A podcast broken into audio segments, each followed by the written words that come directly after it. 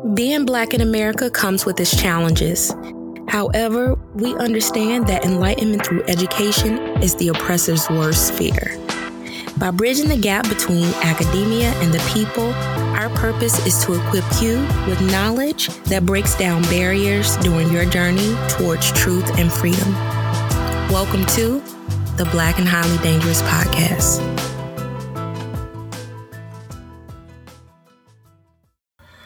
How's it going, Dev? Uh, it's going well, Ty. It's going well. Just got back from brunch, you know, the most important meal of Sunday. Okay. Um, so I'm I'm good. I'm full, chilling. Um, Any mimosas at brunch? No. So I started Whole 30 um, at the beginning of January. I mean, not the beginning of January, beginning of March. Um, Okay. so I'm Whole 30, no alcohol, no bread. I had like an omelet with veggies and, and some fruit. So I am no, no alcohol. Okay, that's good. That's good. That's good. Keep that system clean. Yeah, yeah. And your voice sound better from last week. You know. Thank you. Yeah, I can I can feel it. It's probably getting all those toxins out of my system because, like I said, you know, last week I came after like having a lot of fun. So I guess this is what it's like when you've spent like a good week or so being really healthy um, and eating clean. So yeah, Mm, recouping, recouping from all that yeah, fun and work you were doing previous week. right. What's been going on with you? Nah, same old, same old. Uh, one week to go to spring break, so I am really trying to get past this week because I definitely need this break. Got a lot going on this week. Uh, events. Got to talk on a panel about because the school's having a panel on gun control. So I give a little talk on that, and then we have a guest speaker coming in, university guest speaker coming in on actually cool stuff. I might try to get her for an interview. Her name is Ariel White. Um, She's at MIT, and she does work on race and voting trends and stuff like that. Going going along the lines of like voting and what stops people from voting or what impacts people from not voting, uh, especially people of color um, looking at policies related. I think she's a political scientist. So when I meet her, I'm definitely going to be like, "Yo, uh, come on by. What's up with that interview? Ariel? Uh-huh. No. Seriously, I feel like it's a conversation we need to have as I see people, you know, it's been more than a year um, that Trump has been in office, and I see people getting fatigued and just feeling um, a little disheartened, not just with, you know, Republicans, but also with Democrats. And I think it's important for us to try to have some conversations to like wrestle with our feelings right now um, because we we need to be thinking about solutions now. We're not going to be happy with, you know, who's on the voting, um, you know, who's on a ballot in November. Like, we need to think about Mm-hmm. it now because we can't be disgruntled then. So, yeah, I, I want to have that conversation. Yeah, we will. So I'm definitely trying my hardest to make it happen. And let's not all get fooled too with a lot of the stuff that Trump has been doing recently in the news, trying to talk to North Korea, trying to kind of support things like gun control. I think it's all in preparation for midterms coming up, and he has to fall back a little bit on his more extreme stances on stuff to be a little more reasonable. So don't get caught off guard by that, saying, "Oh, you know, there's a tactic to it." He's going to be seem a little more reasonable the closer and closer it gets to to to midterms, so that way you know he can help his people in. Although the other day I just seen a, a headline where he was talking about he wants to give drug dealers the death penalty or life in prison, um, Yeah. which is you know a whole nother ball game. I'm sure we'll talk about that eventually at some point too on, on Well, this no. I, I feel like it's particularly relevant almost to today's topic because when we think about who is most impacted by these uh, just very strict and and just like punitive uh, criminal justice or criminal injustice measures is black people and people who cannot afford proper representation and we get the short end of the stick time and time again. So it's just kind of like you know it's actually relevant to today's conversation about uh, public defense and public defenders because you know i know a lot of people went into this election saying like oh everybody you know, the same. It's all the same. But nah, you know, I'm, yeah, I, I feel like Democrats have, you know, been implicated or, or are complicit with a lot of like negative, like criminal justice reforms. But like when you got like people in office that just blatantly want to see you, you know, just gone and put away, I'm sorry. You can't play with that. So, you know, I think this topic is relevant today. And yeah. Yeah, it's definitely a very hot topic. Um, you know, we will be speaking to uh, an attorney who was once a public defense attorney and now has moved on to a little bit bigger and better things, but is definitely sharing her experience with being a public defense attorney, what that's like really dealing with people who are poor, people of color, uh, people who are just don't have the resources to have proper defense and how it really jams them up in the system. Mm-hmm. Uh, so it's a really good conversation. Not only does she, you know, of course we shed light on facts, but I think it's really cool that she also gives a lot of personal experiences that she has had as being a public mm-hmm. defense attorney. And, uh, some of them were really eye opening, uh, as far as like what they go through and what they experience. And there's clearly a lot of time for reform. And not only now, do you watch, you watch Scandal and How to Get Away with Murder? I I watch How to Get Away with Murder. I kind of stopped watching Scandal a little bit, but I did, did watch How to Get Away with Scandal. Yeah. Okay. Yeah. That's and so this this though, if for those of you who watch both, like I do, um, they you know they had a crossover, and they, the main topic of that was taking this issue, this very issue that we're covering today, to the Supreme Court of mm-hmm. you know not having proper defense um, and the proper right to trial, and how it jams up many people, especially people of color. Um, and that was the premise of those two episodes. So this is something that is very culturally relevant, that is being discussed in the media and on television with. Mm-hmm major shows like um, Scandal and How to Get Away with Murder. So check that out too if you guys haven't, because it really, you know, really good, good episodes, good drama, but also has good social commentary along with it. Um, and so yeah, we, we know we, you guys will enjoy this, and um, and I do have a bone to pick with some of the listeners now. I know a lot of you have been listening and none of you have a lot of you have not also been writing and reviewing on our iTunes. I was thinking the same thing. we got so many. I see the numbers now. I look at recording. I see the states y'all are listening. I see how many people are listening, where you're listening, and I know there's a lot of y'all listening. And the numbers of as far as our rating reviews are not the same. So I was thinking the same step your thing. game up on that. I was thinking the same thing. I'm like, I know, like, I people will like come up to me, like people I know, like, oh, you know, I listened to your They like, well, have you rated it? Have you given us feedback? And I mean, we want five stars. Like, give us those five stars. But you know, you you know, you can be honest. Yeah, we know yeah, honestly we are like five star people. little humble brag, humble brag. But definitely, definitely rate and review. Um, you know, we, we are doing this for you all and we want to be a resource. So, you know, your feedback will be helpful. And then also by you just rating, reviewing will also help us get more exposure, maybe to even more resources, to more people to bring on, mm-hmm. um, even bigger names potentially. So, so, you know, let's, let's say this is a community effort. So, you know, we trying to, you know, we giving y'all as much as we can. So we asking for y'all to take, you know, 10 seconds. Just give a quick rev- review, quick rating and then that's it. You only gotta do it one time. One leave time. it there. But but we still appreciate all of you who are, you know, listening for sure. And we see you tuning in, we see the numbers. So we definitely don't take that for granted at all. All right. All right. Sounds good. All right, started. so let's get into this topic about public defense and then uh, we'll we'll we'll talk to you guys afterwards. Peace out. Since 1963, Gideon v. Wainwright the Supreme Court ruled that everyone has the right to be represented by an attorney at trial, regardless of their ability to pay for legal services. However, with an underfunded and overburdened public defense system, many of our most vulnerable citizens are left without proper representation. Today, we take a look at the public defense system and how it impacts people of color by interviewing Ashley Adams, a staff attorney at a nonprofit organization and former public defender in Alabama. Prior to beginning her career in law, Ashley graduated from the University of Tennessee Law School and earned a Bachelor's of Science in Sociology from Vanderbilt University. Today, we welcome Ashley.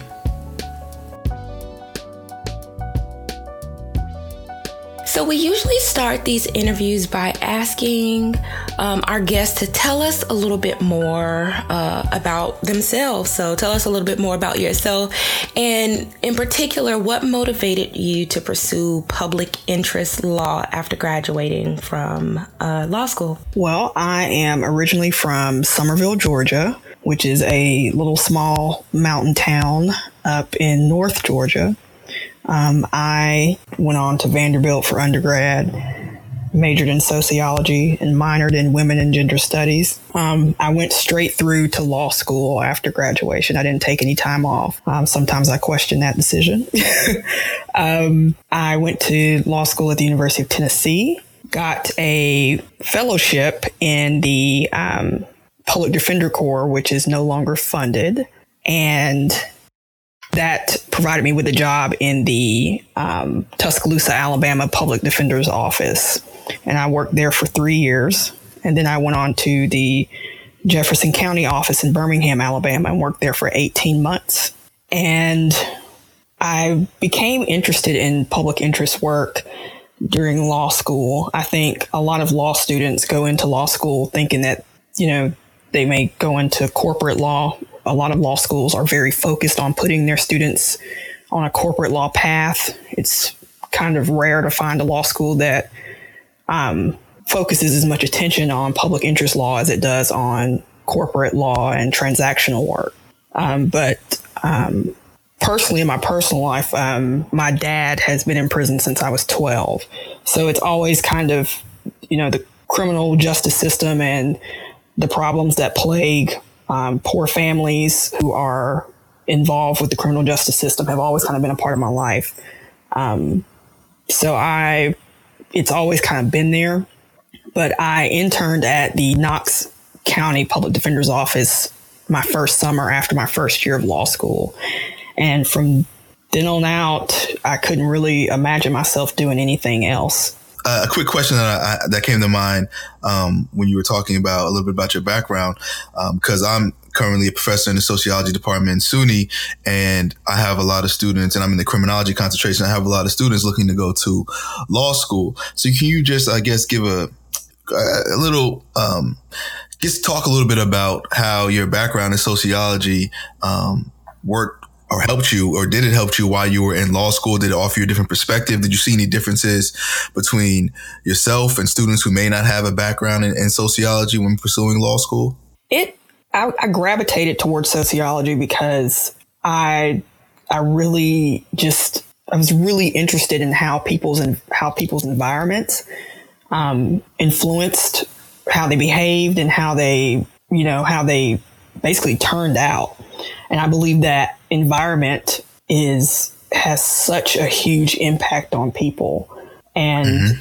sociology just kind of gave me the, I guess, a more formal way to kind of explore that interest in people's stories. Um, and being a public defender or being in public interest work, whether you're a public defender or you work for legal aid or anything like that, you have to get to know your client your client's environment. You have to, in order to properly represent them, you have to know their story.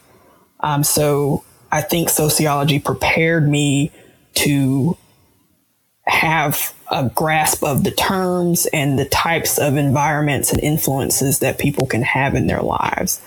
Mm-hmm. Um, and to just, it, it reiterates that those, that your environment and your story is extremely important in, um, helping people understand the person that's in front of them that at that time.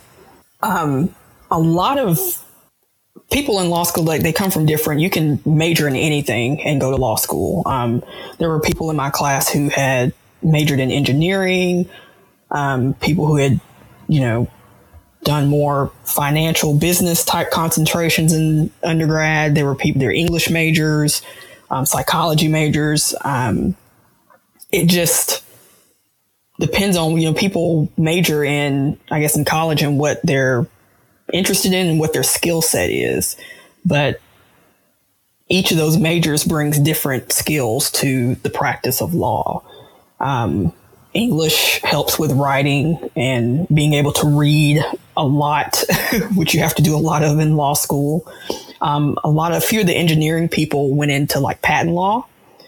Um, okay which is more, you know, geared towards science and creations and that type of thing. Um, some folks go into entertainment law, um, but they're just very, there are various areas of law that kind of suit every major and every interest.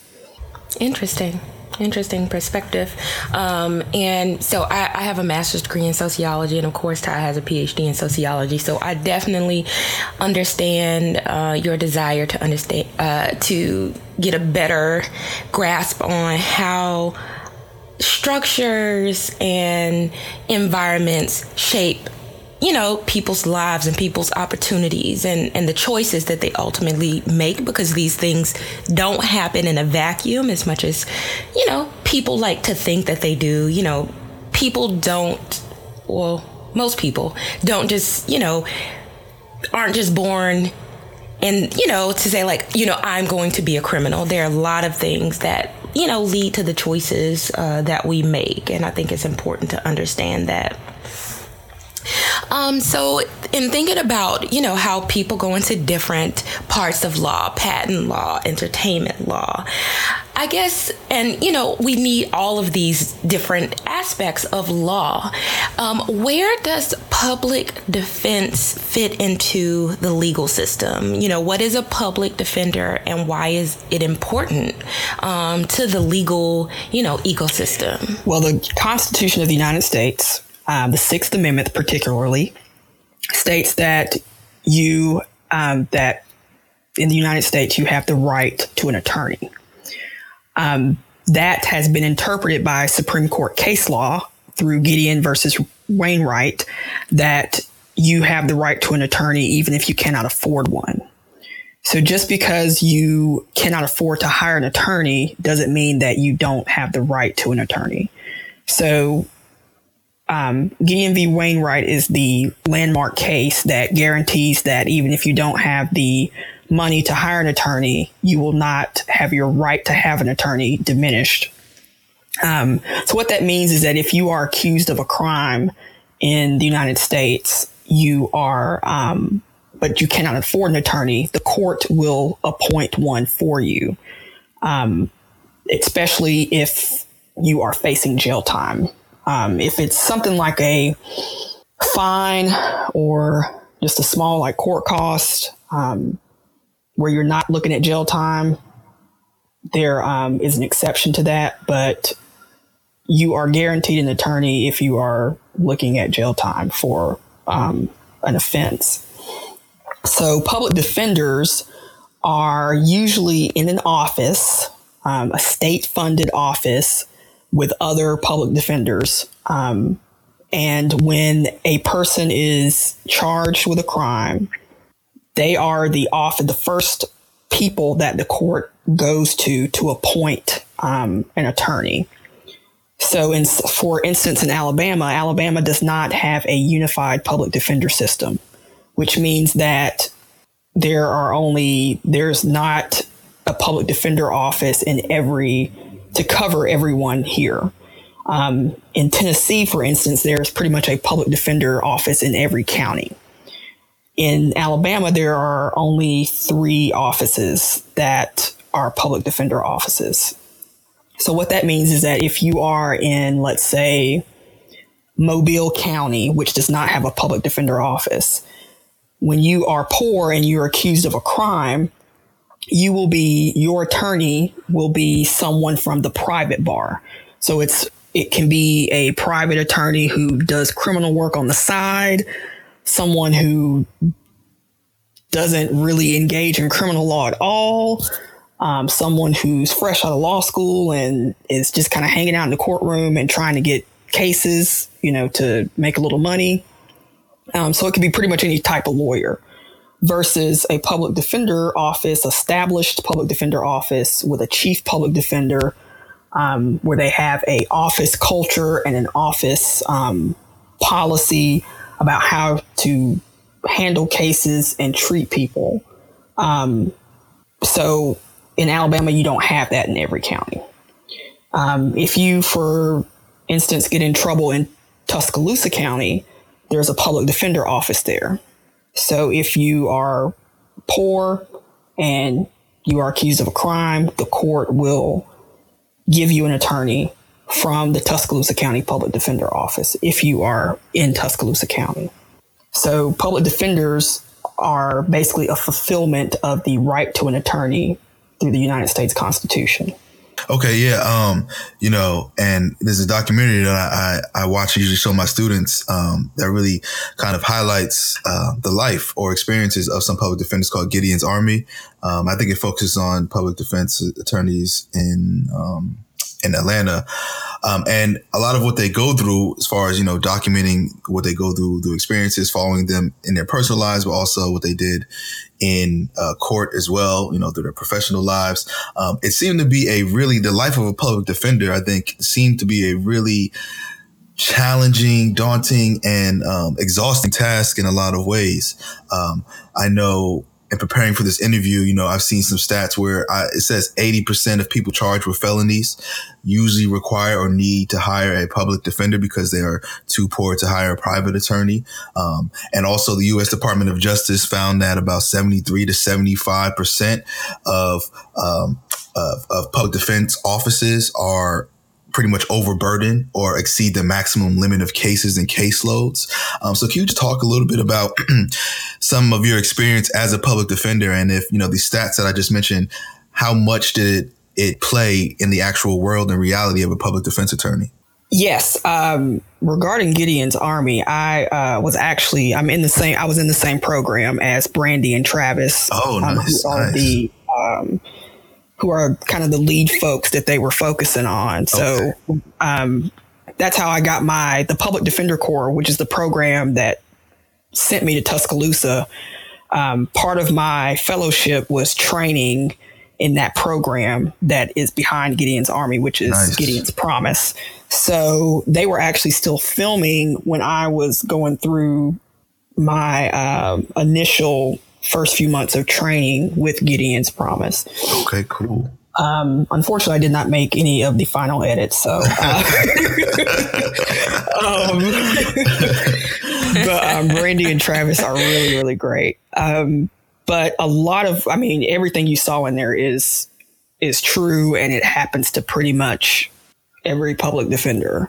Um, some offices are well resourced and have um, established have an established presence in the communities that they're in. Some offices are very new and kind of just finding their way. And some offices are just they don't have the funding, the the state or the county that's funding them just doesn't just doesn't care um, and doesn't see them as you know basically the constitutional requirement that they are. Um, but it is a very hard job and one of the things I'm grateful for is Gideon's Promise, the program that Brandy and Travis came through. Um, it is it was a it's a community of public defenders now over like four or five hundred public defenders in it now, or who have come through the program. But it's a program that allowed us to basically come together every six months and just be around each other and to vent about all the stuff that we had been through since we had last seen each other. Um, and to just cry it out and vent about, you know, any sort of problems that we were facing, any sort of coworkers that we had back at the office who were not in the Gideon's Promise program. um, because that happens in some offices and the philosophy of Gideon's Promise is different from, um, a lot of the older methods of being a public defender. So sometimes there's a clash in offices between Gideon's Promise people and people who are not Gideon's Promise. Mm. But um, it's it's a hard job, and anyone who is interested in becoming a public defender needs to realize needs to realize that and just just always remember that it's it's it's not easy. You know, a lot of people go in thinking, you know, oh, I'm just going into this to just get trial experience and not realizing that public defenders are unlike any other attorney. Um, a lot of times you have private defense attorneys who try to compare their experience and it's not the same. Um, as a private criminal defense attorney, you can choose your cases you can you, you you basically choose who you interact with. You can choose your cases based on whether it's a case you think you can win, based on if this is a person I like or not. Is this a person I'm going to get along with? Versus being a public defender, you don't get to choose your cases. Um, pretty much all the cases that come before the court come through your office unless there's some sort of conflict. Um, for instance, a public defender's office wouldn't be able to represent two people who are charged out of the same incident. So, um, unless it's a conflict like that, all most of the cases that come through a county's court system get sent to the public defender's office um, because, as you noted, um, most people cannot afford to hire a private criminal defense attorney. So, it is a different experience to represent a person who is poor or low income versus a person who can who has money and can afford to hire a private attorney. Um, poverty it creates a lot of other circumstances and a lot of other problems that are not just crime related. I mean, I guess I'm trying to, like, for instance, my client comes usually comes with an addiction problem um, because they've been charged with a crime. They're looking at losing their home. They're looking at losing their job. Sometimes the state is trying to take away their kids. And if you're rich or you have money, you're often not in that type of situation. You've probably got family that can help you. You've probably got some funds built up to help you. Um, so it is a very different emotional experience to be a public defender. And I think a lot of people don't realize that going in. Mm-hmm. So you carry a lot of that with you because a lot of times you don't have the resources, you barely have the resources to represent them on the criminal case. And you surely don't have the resources to try to keep them from being homeless or try to keep them from being getting their kids taken away. Some public defenders some public defender offices have the resources to kind of tackle all those issues, um, like the uh, Bronx defenders. Mm-hmm. Um, in New York, they have um, a little bit more resources and they are able to have a holistic approach to helping their clients. But most public defender offices do not have those type of resources. Mm, it's, it's so interesting um, to hear you say all of this um, because I don't, I don't know. I did not realize or think about the ways or I did not think about how, you know, in a given like public defense environment or office, you know, how there might be, you know, competing conflicts or it kind of reminds me of my teacher Teach for America experience. You know, I was a part of this special program and I came into a public school with a, you know, very specific mission, but there were also other types of teachers and sometimes that impacted the way I did my work. Um, because, you know, you're working within an environment that you can't really control. Um, um, and also just thinking about the challenges and the emotional toll that it probably takes on you when you're working with, you know, people who have very few resources to put out so many fires that are happening because of the the maybe criminal um, complaint that they are facing. Mm-hmm. And it's also because they have a lot of caseloads too. You know, usually a lot of cases, and it's hard to, you know, put so much eh, time in one or, or, a couple particular cases because they have so many to get through. And then even me, when I've sat and observed in a few court, you know, courtrooms myself, it, you know, a lot of people, a lot of when they're when they're speaking, um, you know, they talk things in their narrative as far as, you know, coming to this court date, you know, they can jeopardize them keeping their job, you know, or you know, sending a spending a day or two in jail can like really have major ramifications for their lived experiences um, as far as their daily lives, or child uh, child care responsibilities, etc. Um, and it's like usually a lot on the line. Even if for mo- most people, when they can just take a day off of work, it may not be the simple. It may not. It may be simpler, or they can come in late. But for a lot of these people, it's it, there's some pretty severe consequences when they actually just have to just come to court, you know, and take the time to do that too. I've seen that. Yeah. Right.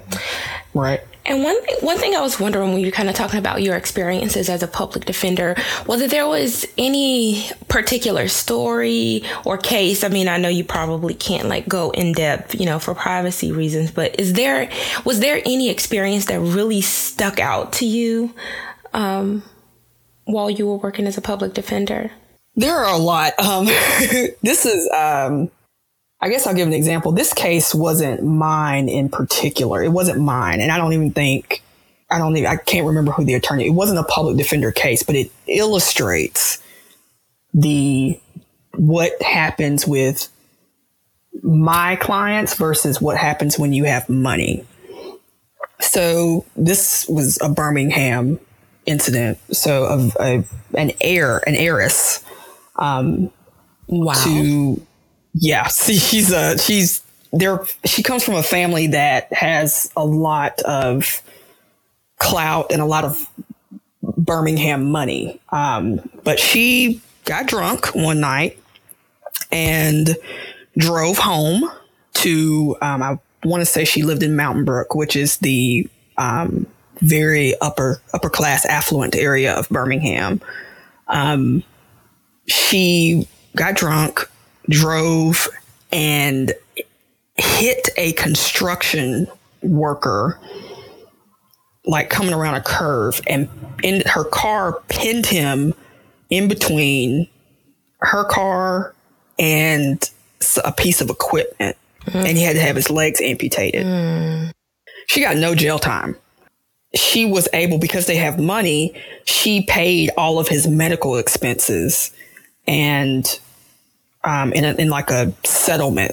She paid his medical expenses for him to you know get his legs amputated and you know whatever rehabilitation there is for that. And when it came time for her to go to court on the criminal part she was just given like probation um, which is you know stay out of trouble. If you stay out of trouble you won't have any problems.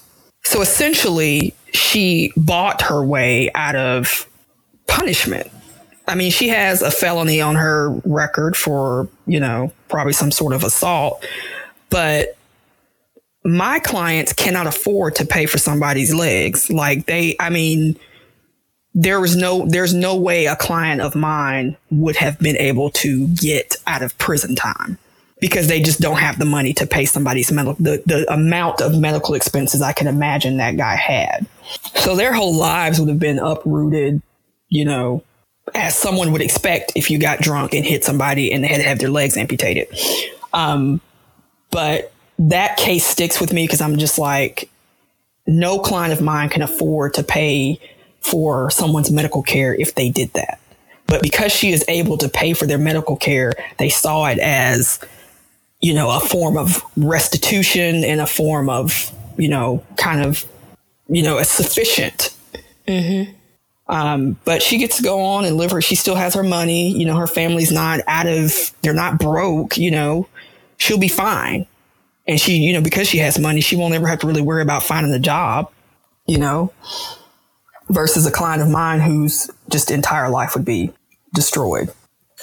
Yeah, that's um, you know, when when you talk about cases with money, that reminds me of that case that happened in 2013 with Ethan Couch, uh, where he uh, famously was drunk driving and and killed a few pedestrians on the side of the road. Was doing some car assistance, and he got off um, the case because his defense. Um, said he had, he suffered from affluenza, where he's I was just thinking about so that. rich that Yeah.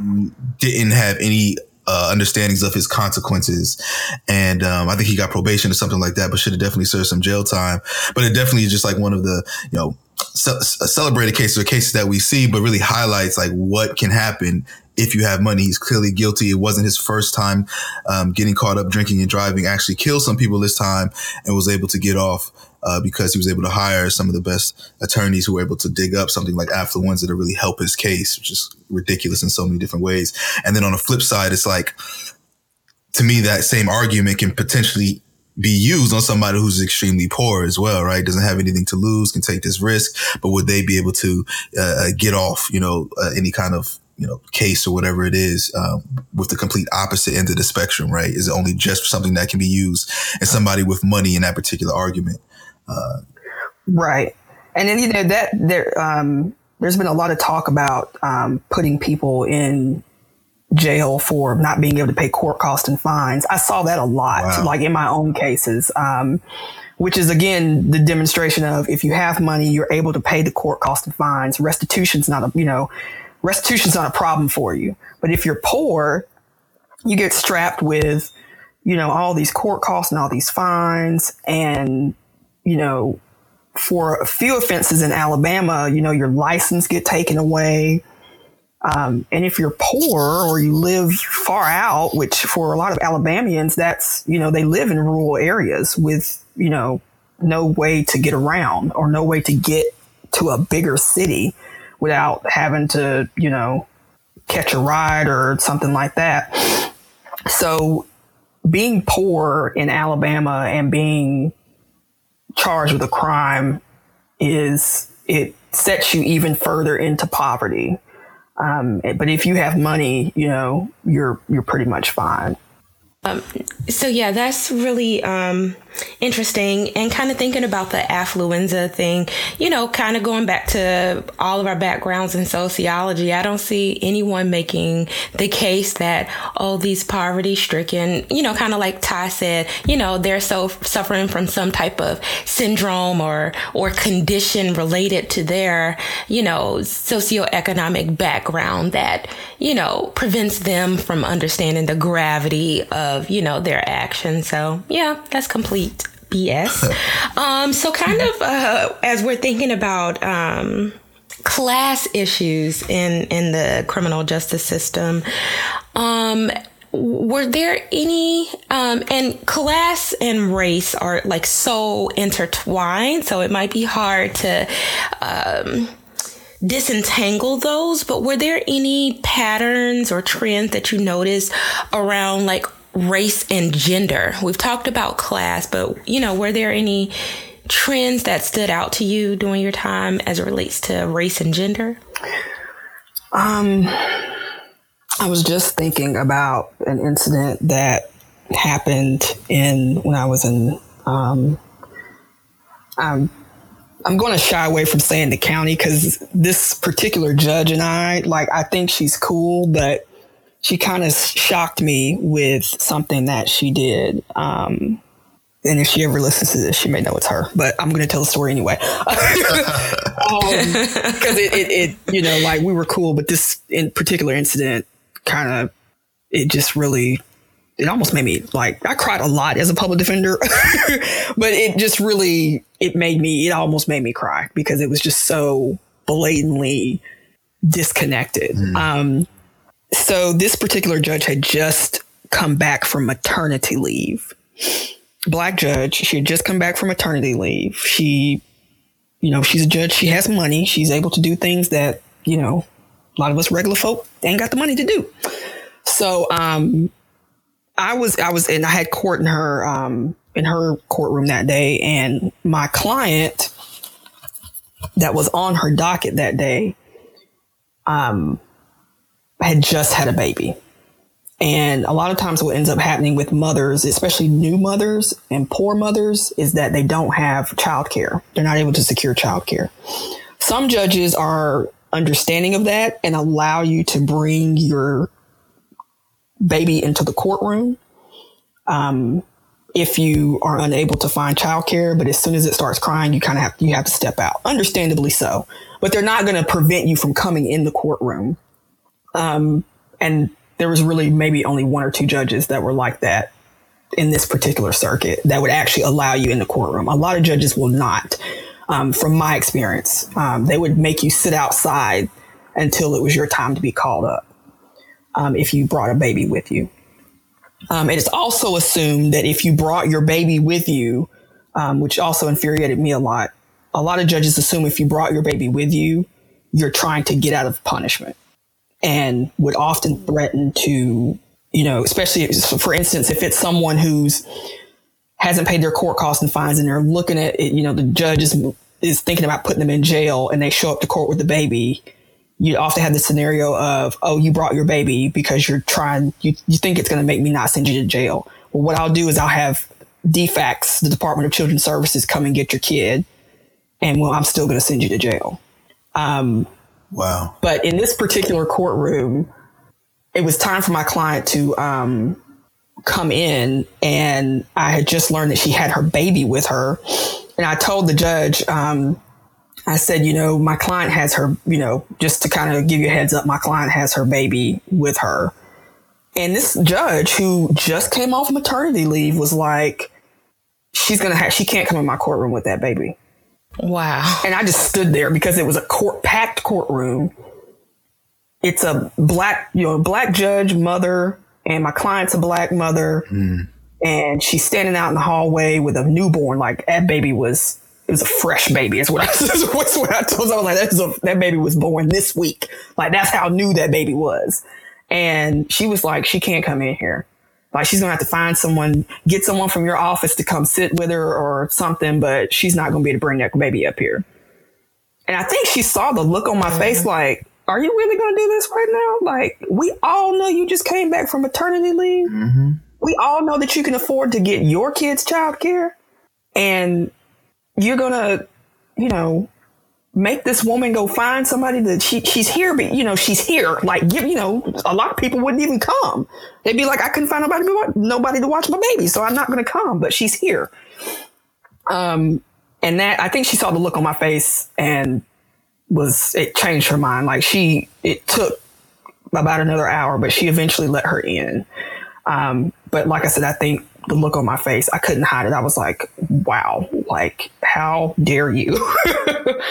Um, uh, yeah such a lack of understanding. Yeah. And it, it, just reminds me of like so many cases where, you know, I've seen high profile cases where, you know, mothers, you know, they wanted to go on a job interview or they wanted to, you know, do all of these things, but they could not afford right. childcare and how it kind of had, it actually, for one mother, it actually, you know, ended up with her being, you know, entered into the criminal justice system because, you know, she was seen as negligent for like, you know, having her child sit at a different table while she was like having an interview at another table in, in the mall or something like that. But it's just such a lack of insight into the tribulations that people from certain backgrounds have and how race and class, you know, come together or intersect or how gender and class intersect to create unique circumstances for, you know, various individuals who are, you know, mm-hmm. going through And to me, even that story right there really just highlights some things that have to do with intersectionality. I mean, as far as demographics, they were very similar. I mean, black women, right? Uh, but the class differences where the judge couldn't connect, right, with uh, right. the particular defendant. I think that's sometimes the things we have to address because even when we talk about, and we'll talk about this in a bit, you know, people talk about diversity, increasing diversity, and a lot of times it's just like, oh, let's just put more people of color in certain positions. But if you don't have that overall well balanced understanding, then you're still going to see these kind of uh, situations happen and be very much prevalent, right? If you're not understanding your positions, but also trying to just have empathy. Okay, where is this defendant coming from? Like you said, at least she's here. She can't afford childcare. I'm just a new mother as well. I know what it's like. Then maybe I should have a better understanding and hear the case. But again, there were similarities as far as a black and being a woman, but yet that class difference played a large role as far as that disconnect. Um, and, right. and, things that we don't kind of highlight and discuss. Um, but I do want to move forward too, because I think uh, we have to talk about this topic, you know, that we have you on here too. I think is very important because, uh, you know, a lot of times when I talk to friends and family and even students about um, the criminal justice system, you know, a lot of their reference point comes from TV, Law and Order, etc., and how the the, tr- the court and the trials play out. Um, but a little known statistic, which people don't understand, that most cases almost all cases are settled through plea bargaining, right? Um, I think 97% of federal cases are and 94, 94% of state cases are settled through plea bargains where many of these cases don't, you know, see the full extent of a trial, etc. And of course, we know that many poor people are a part of the system and have to use public defense. Um, and I think even within the plea bargaining process, I think it's also missed how I believe, and maybe you can correct me if I'm wrong, but I believe prosecutors have a lot of the power because they get to set the law, not the laws, to set the um, the sentencings or not the sentencing or the charges against the individuals as well, and kind of use that to scare people into accepting this plea so that they can get the guilty verdict, and that gets a check mark on their record, and you know, and they get a lot more resources typically than the public defense teams do. Um, so I think it's just like a lot there and a lot to be discussed and unpacked when we talk about plea bargaining. So I'd like to hear your insight about that, and maybe you can shed some light for our listeners on plea bargaining process. Uh, yes, all of the all of that's true and correct. Um, it's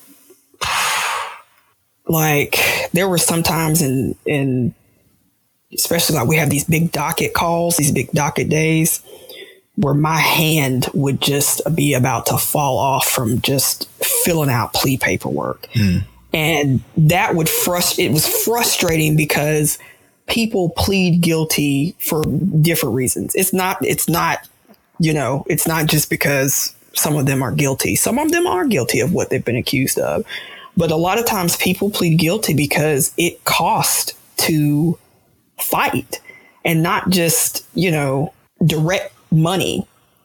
It, you know, having to go back, you know, sometimes cases drag on for so long. I have case, I still get notifications from cases that were first assigned to me in 2011 when I started as a public defender. Like, I got a notification on one guy the other day. We did his plea. It was a plea into a drug program that would get his cases dismissed. Mm. This is six years, six and a half years later and he is still not done with the program because he's poor mm. and the program costs like three four thousand dollars but he pled to it because he didn't want the felonies on his record yeah but now he's in this position where the cases are going to show as pending on his record until he pays the cost of the program mm. and it will be hard for him to get a job mm. because a lot of job you know a lot of places want cases resolved before they hire you um, so it's just frustrating, but um, it like I said, it costs to fight. You know, having to come back and forth to court for months or even years. People, you know, a lot of people don't have the types of jobs that are that forgiving. Um, a lot of people don't have the you know the transportation to get back and forth to court. Um, especially here in Alabama, you know, the bus system, even in the bigger cities, the bus system is garbage. Um, and not everybody's willing to give you a ride around, you know, to court or anything like that. Um, so it, a lot of, you know, people are forced a lot of times by circumstances to, to plead guilty, um, to often to things that they didn't do or things that the state can't prove. Mm-hmm. Um, and it's like, if you, sometimes you're like, man, if they just hold on and we can get to trial, I think the case, you know, the state's case would fall apart. But you know, it would take, it takes like a year and a half to two years to get to trial sometimes. Mm. And people just don't have that, the, the resources to wait that long. Um, so a lot of times they end up going into these programs, you know, like the program I was referencing before that gives them the hope that the cases will someday be dismissed if they complete this program. But then the program itself is hard, unnecessarily hard. Mm-hmm um, I'd have people who would plead to, like, for instance, you can go through this program and get your case dismissed, or you can go ahead and plead to some prison time. I'd have folks be like, I'm just going to go ahead and plead to the, you know, prison time mm-hmm. because I don't have the money to get drug tested every week, or I don't have the type of job where I can just leave and go get a random drug screen or anything like that. Um, and a lot of times the prosecutors charge, they overcharge so if you do go to trial, you're going to trial on that that high charge. And there's, you know, trial is so unpredictable. It is likely that you could be found guilty of that higher charge. Mm.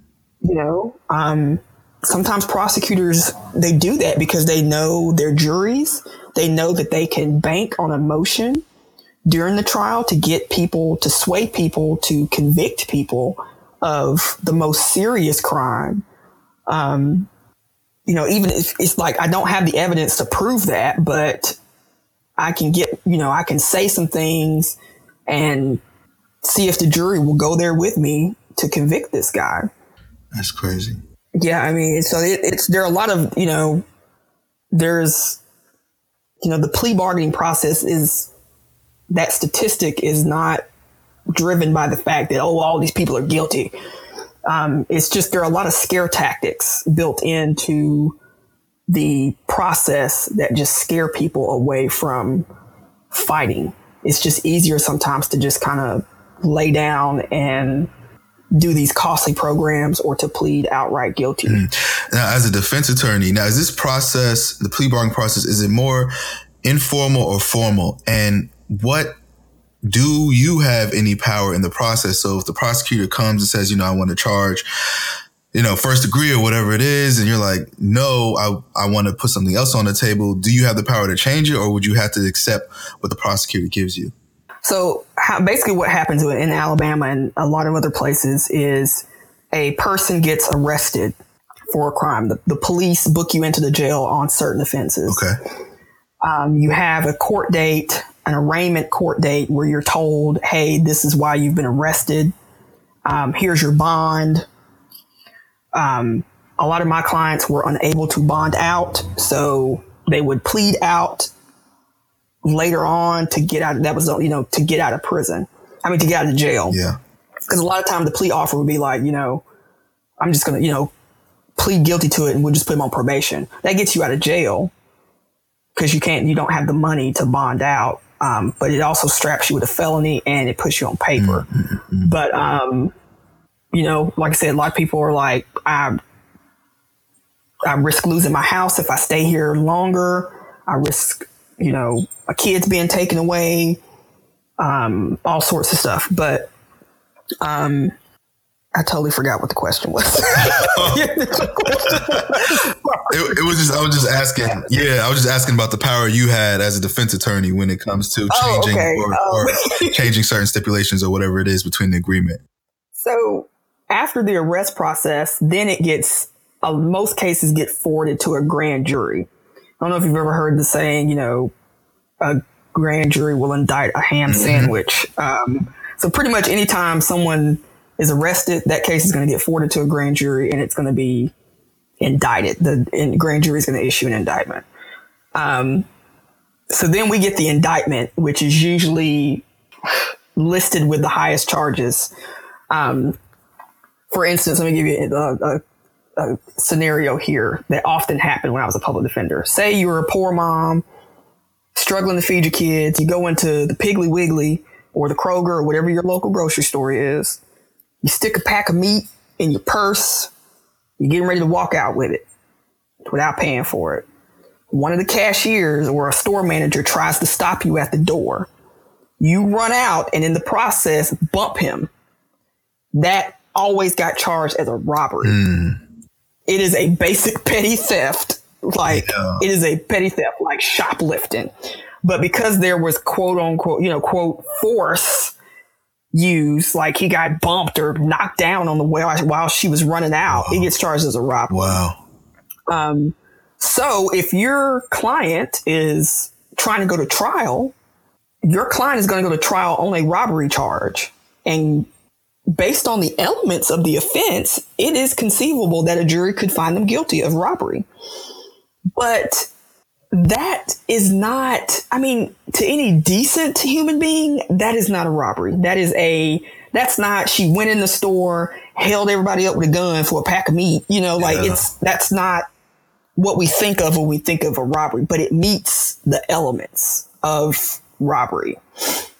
Um, and going into a trial, I would have to just get the, I would have to try hard to get the jury to just feel some empathy for my client, you know, like, yeah, this could, you know, you could charge this as a, as a robbery, but that's not what robbery was meant for. You know, it's not, it's not meant for the poor lady that's, you know, trying to steal meat for her kids. Yeah. Um, but I may go to the prosecutor because I know that that risk is there that she could go to trial and get charged and get convicted of robbery, which is, you know, a major, it's a violent felony and it, it has implications that, you know, some other felonies do not. But um, I go to the prosecutor on like a, a court date, a docket day, and I go in prepared with my client story. You know, like going in and not knowing anything about your client is not going to help you. I've probably talked to the prosecutor beforehand, like sent an email or picked up the phone and called and said, Hey, can we talk about this case before court comes? You know, to try to see if there's something that we can do so this lady is not going to trial, you know, looking at a robbery. Um, so depending on who the prosecutor is, and you know that's going to vary. Um, if it's a prosecutor with a heart, they'll work with me. You know, like they'll feel something about the fact that she's poor, or you know she's living out of her car, or she's got like eight kids, and this is not the walking in the bank with the mask type of you know it's not that. Yeah. Um, you have some other prosecutors who do not care. Like just that that they don't have no they don't have any heartstrings. Nothing tugs. It's you know it just doesn't you know so i may be i may be able to talk some prosecutors down to maybe like a, a misdemeanor theft or something like that because you know nine times out of ten the, the meat is probably like ten dollars or something like that. Yeah. um, it's not anything but robbery is not based on the amount. It's based on um, it's based on the level of force used. So um, and then some prosecutors will be like well we'll drop it down to a felony theft you know like a, a felony something or a lower robbery or something like that. And it's just like Wow. how can we avoid strapping this lady with any sort of felony you know? Um, so a good prosecutor would you know work with me in assuring that this lady does not get strapped with a felony for some cashier trying to be a superhero you know and getting bumped in the process Yeah, that's really unfortunate. It seems like, you know, sometimes um, it's about the win and not about justice uh, Right. in, in those cases, which is un- unfortunate. And one thing, so, you know, kind of trying to move the interview forward to like change and, and, and advice and uh, things of that nature. How do we bring the justice back into the justice system? Like based on your experiences, you know, as a public defender, someone who spent, you know, their career um, over the last, what, six, seven years um, in public interest law.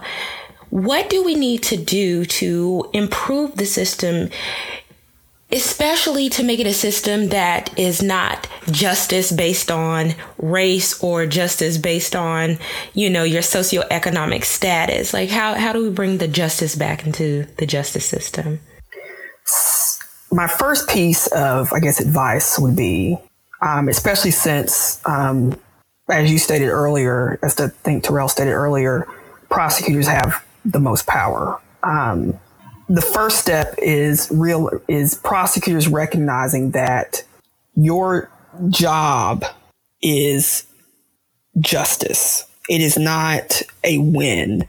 Um, also, part of that is recognizing that my client, you represent the community. You are the district attorney for that particular community. My client is also a part of that community. Even though they- have been simply accused of something, they are part of your community as well. You represent them as well, in addition to the person who is doing the accusing. I think the disconnect comes from prosecutors viewing my client as an other, as someone who is outside of the, the community, who is outside of humanity a lot of times to them, and that the victim is their client, which is not the case. The community is who you represent, and my client is a part of that community as well. Your job is to find a balance between the person who is accused, the accuser, and the accused. And I think as soon as people realize that, especially prosecutors, things will change. Um, also, we are all, a lot of us have escaped jail or prison or being accused of a crime on luck. So many of us think that what is happening could not happen to us. Oh, I could never do that. I would never do that. I would never, you know, shoot somebody. I'd never rob somebody. I'd never, you know, slap somebody. I'd never do this. I would never do that. And that again is another way of othering people and not recognizing that you are a part of that community and could be that person that you think couldn't be you. So, you know, you you know, it is, you never know what type of situation you may end up in. You just never know. And you would want someone to hear you out if you should ever end up in that situation. I think that's helpful in creating a much more, I guess, a softer criminal criminal justice system is recognizing that at any point we all could be that person that we think we would never be. I think um I think that leads me to my next uh question, which is kind of a two-parter, but not really. They're, they combine. You know, what and especially because I think some of our listeners um may not have a lot of money. What are some of the common mistakes people make when they have run-ins with the law? And what kind of advice do you think you can also give to these people for when they are seeking the help of a public defender, uh, public defender or, or, in the system? You know, so what are some mistakes that you see that they do or may have, and what would be some advice that you would give them in that process if they do have to go to court and the like? First mistake that everybody makes is they talk, and I just want people to stop talking. I just want people to shut up and stop talking. The police don't want to help you. They don't want to help you. Just, just don't talk. Mm. Don't talk. They want to explain stuff. They want to. All so many of my cases would just, and you know, like even on TV, like you just watch an episode of Dateline, you watch the first forty eight. A lot of those shows are hard for me to watch now because it just one of how the police treat people in those interrogation rooms and when they arrest them and stuff is just I can't I can't look at it. Um, but also, it just makes me want to leap through the TV because people just talk and they think that they're just gonna talk their way out of stuff. And it's like, no, that when the police tell you that anything you say can and will be used against you, they are not lying to you. That's that's that's something they ain't lying about. Um, they are not lying to you. They they will use it any little thing. So don't talk hi, you know, ask for an attorney. Don't talk, ask for an attorney. Um, so that would be, that's one of the common mistakes people make is just, okay. is talking. mm-hmm, mm-hmm, mm-hmm. Um, I was just telling, I was just telling John, I was like, when we have children in the future, we will instruct them. If anything ever happens, keep your mouth closed. He thought I was playing, but I'm happy you said that because I'm definitely going to play this. No, like just do, no, just don't talk. Like just do it. there is no, nothing good comes from talking. Like it, it, it, nothing good comes from it you think that little that little thing you said if it's you know if it's not i need an attorney it's it's it's going to be used. It's going to be used.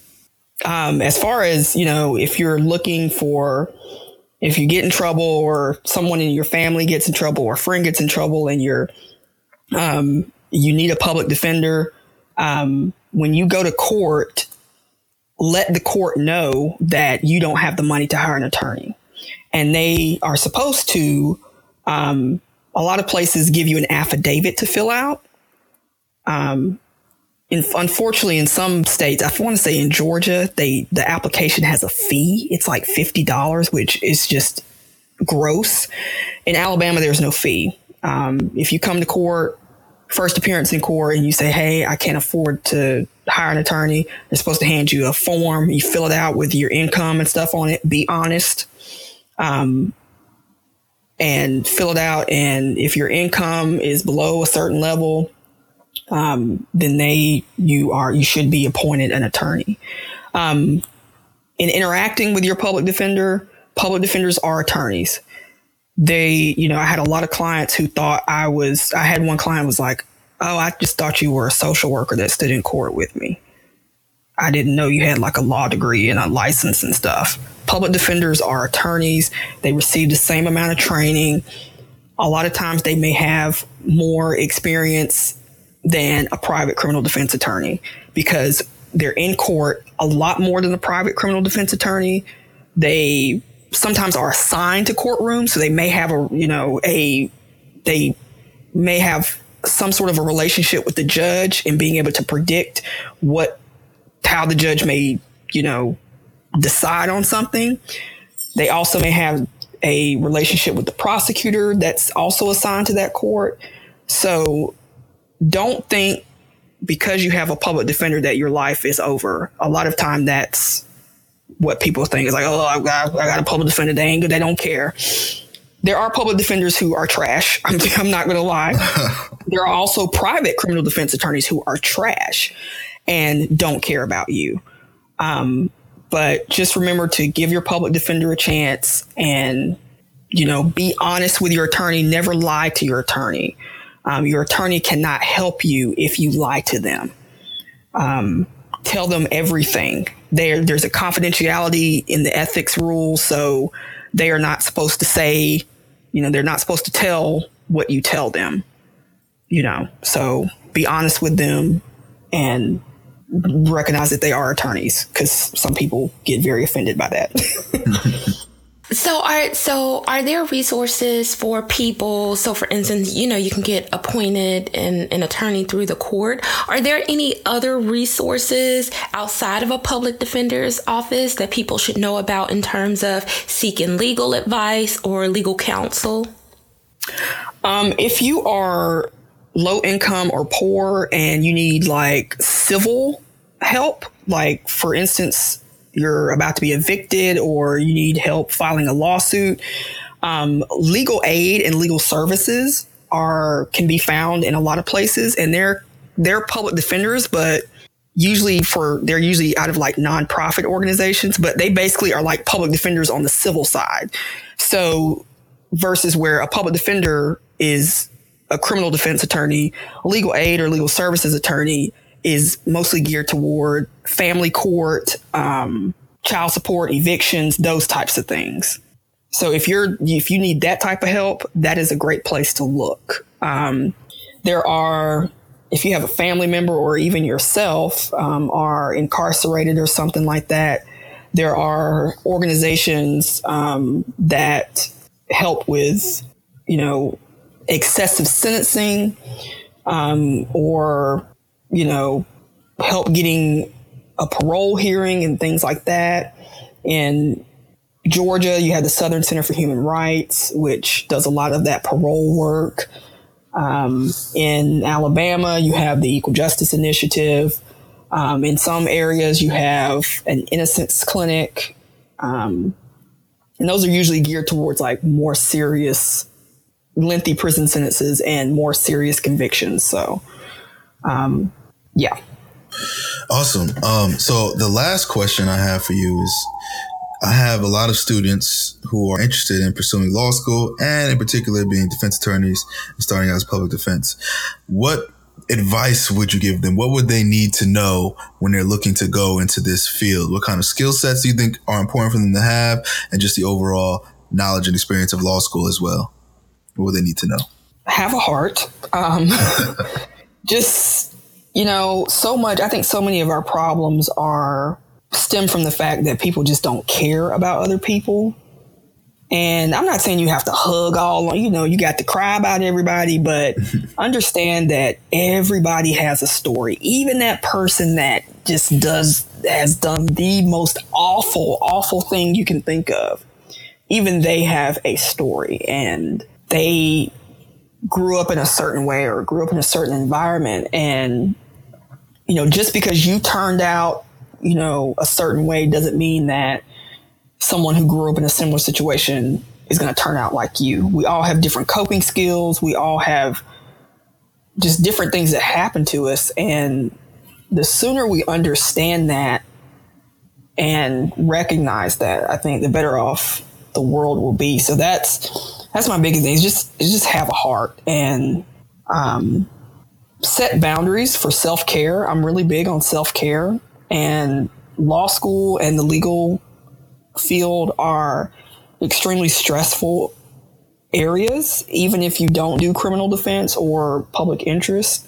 Um, lawyers are rank at the top as far as suicides and mental health issues. Um, one thing that I have been very adamant about throughout my career is setting boundaries. Um, I recognize that I cannot save everyone. I recognize that for a lot of my cases, you know, sitting up at 10, 11 o'clock at night, worrying about it or trying to work on something um, is not always healthy. Um, there are some exceptions I make, especially in my current job, you know, especially if we have like an execution or something like that. Um, but that's rare, you know.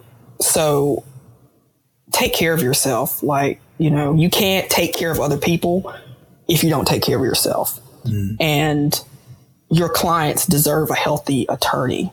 Well, well said. Yes. Well said. Thank you so much. Uh, I learned a lot. I learned a lot for sure. I did too, and it was just really interesting to hear your perspective. You know how you were like the the real life Annalise Keating, you know, fighting oh, Annalise these doing public. I don't know. I don't know. well, okay, okay. Well, you know, not not all the other stuff, but when she finally, you know, started working in the public defender's office, and she saw that you know there are a lot of injustices that are going on. So, yeah, not the other she stuff. Is zealous. I will say that she is zealous. Yeah. Like if you want zealous advocate. Yes. zealous. but uh, we definitely appreciate yes. you, appreciate the work that you do, and appreciate you taking, you know, your time to talk to us, and you know, maybe provide our listeners with some insight into the process, and you know, maybe where they can fit into um, change, changing the yeah. system. So, thank you, thank y'all for having me. Of course, of course.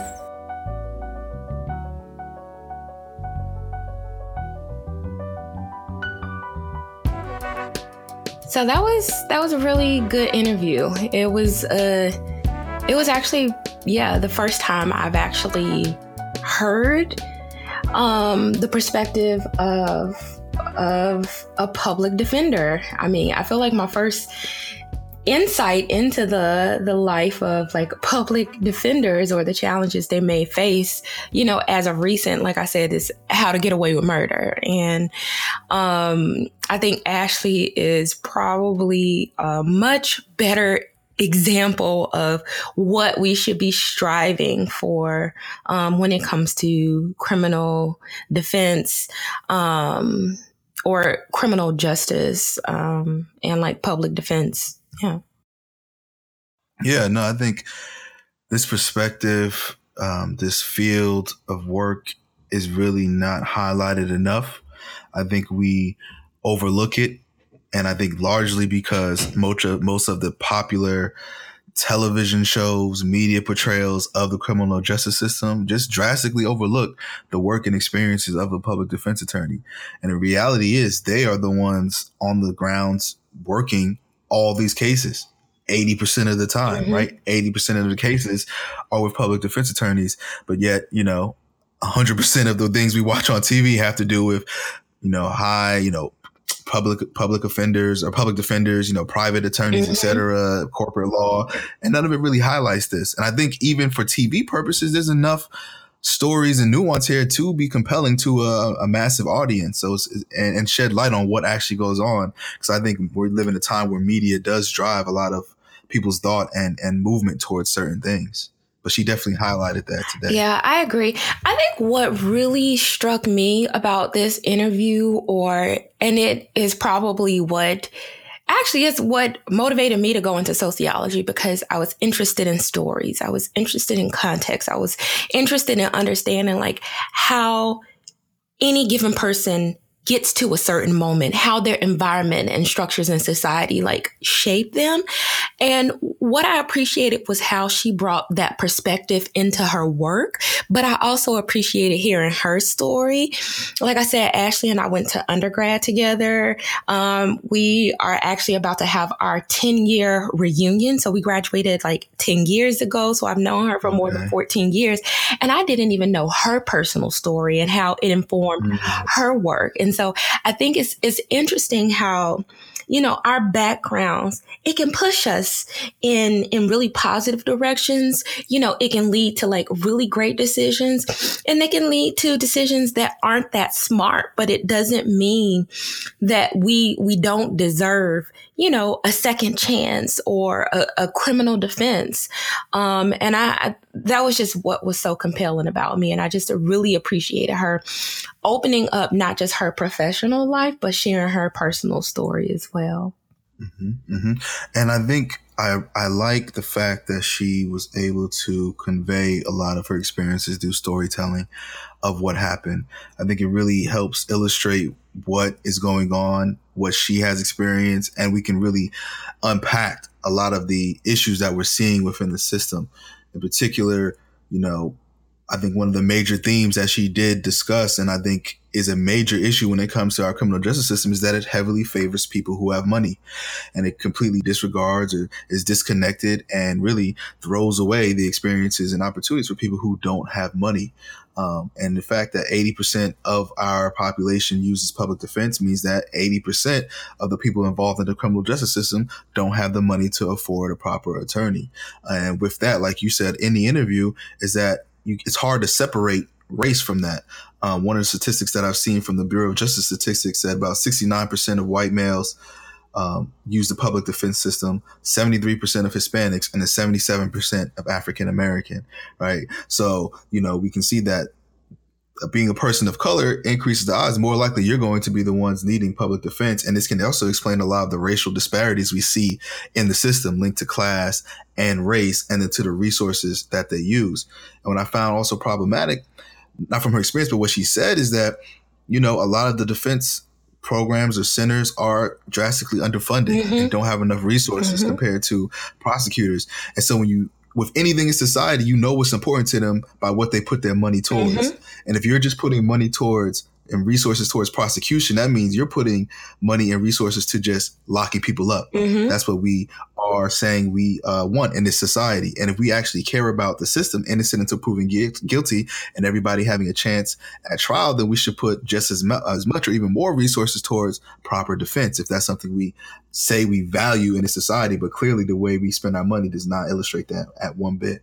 I was gonna say that's that's kind of what stuck out to me too. How she talked about that there are like such disparities, you know, depending on like the city or the county, you know, where there might be like a well resourced, you know, public defense office, and then there might be some, you know, hodgepodge. You know, I, you know, I'm, you know, anyone, you know, is kind of like grabbing up cases because there's nothing um, well organized. And so for me, you know, that kind of pointed to, like you said, some I'm sure some locations, some cities, some counties see it as just like a, a check mark. Oh, we're we're constitutionally you know bound by this law or we're supposed to do this but you know we can do it in this you know in namesake, yes, we provided you with attorney. Doesn't have to be good. We don't have to give them the resources they need to actually help you, but we can say we did this so that,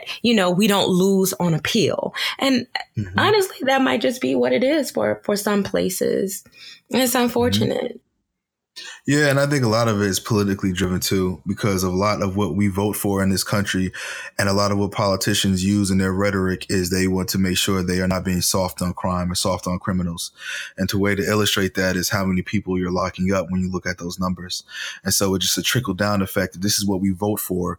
Okay, we have this fear of crime. We vote for people to, uh, politicians to stop crime and they illustrate that by showing the percentages of how many people they're locking up, well, of course, they're going to give more resources and money to prosecutors because that's what prosecutors do is that they lock people up.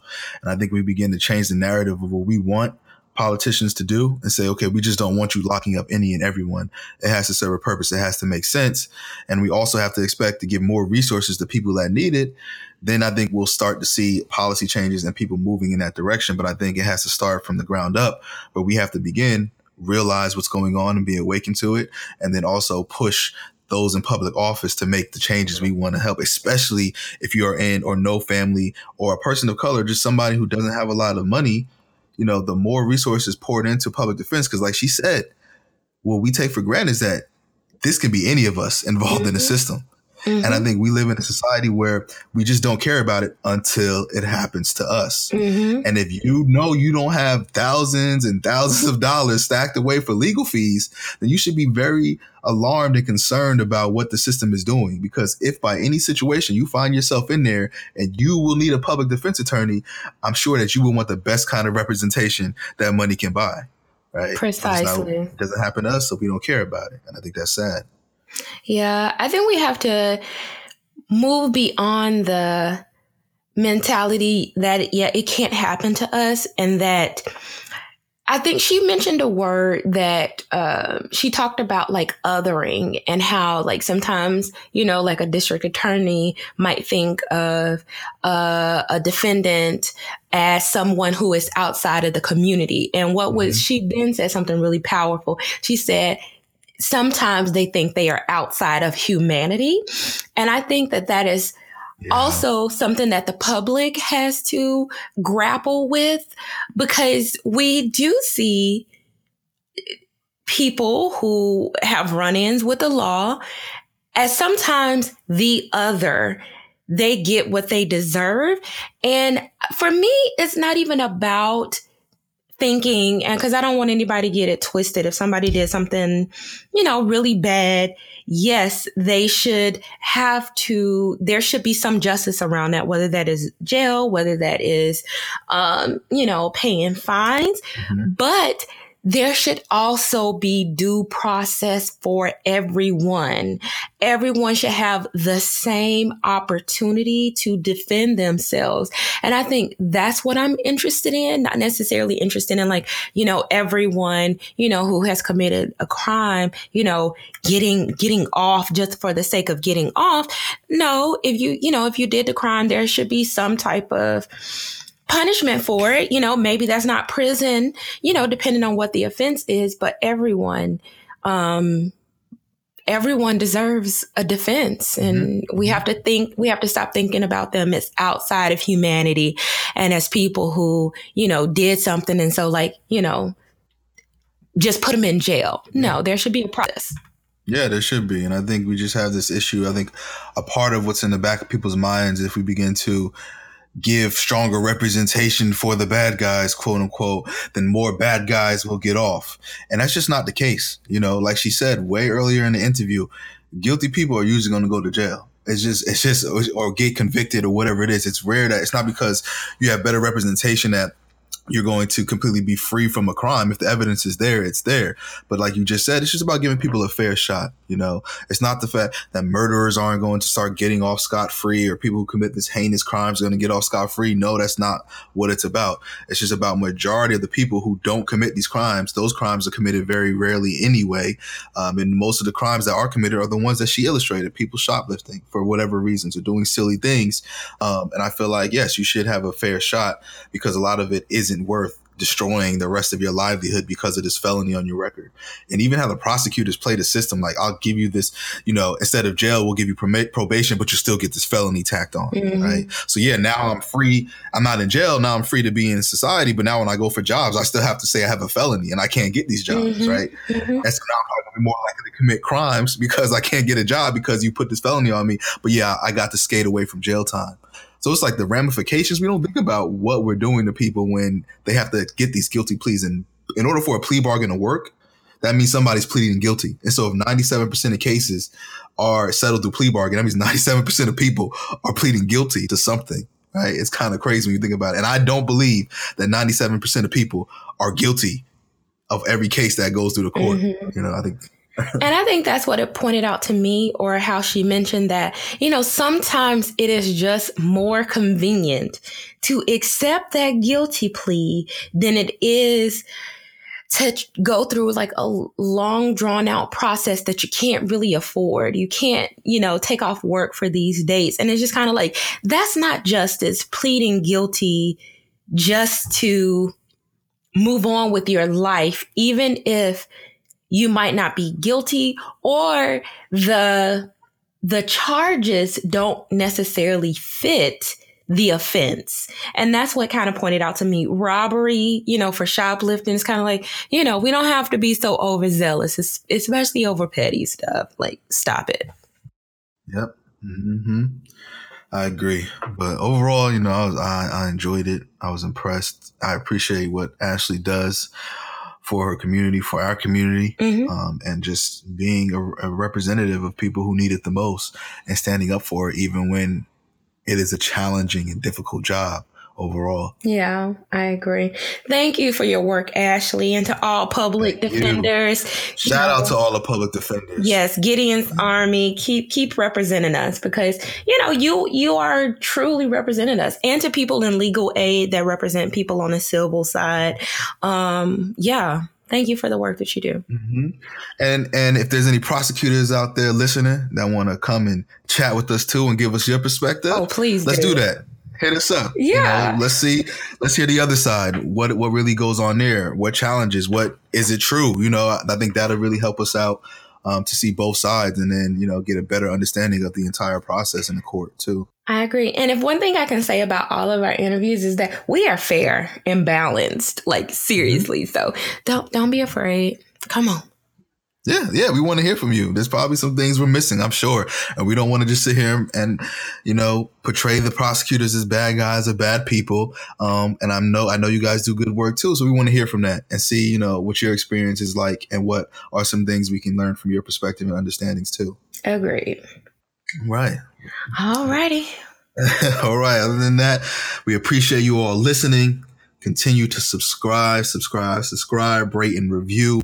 Please interact with us on Facebook, Instagram, Twitter, whatever it is, email at bhdpodcast at gmail.com, social media handles at bhd podcast. Um, just hit us up, give us ideas, give us questions, whatever it is, give us feedback, or just continue to listen and share us with friends and families or even your enemies too. We'll take that. Yeah. Um, mhm.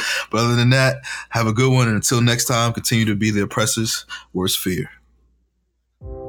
If you're interested in continuing this and other conversations, visit our website, blackandhighlydangerous.com, to subscribe to our email list, suggest topics, and participate in our discussion forums. Follow us on Twitter, Instagram, and Facebook at BHD Podcast. And please don't forget to subscribe and rate our podcast on your favorite platform. And as always, continue to be the oppressor's worst fear.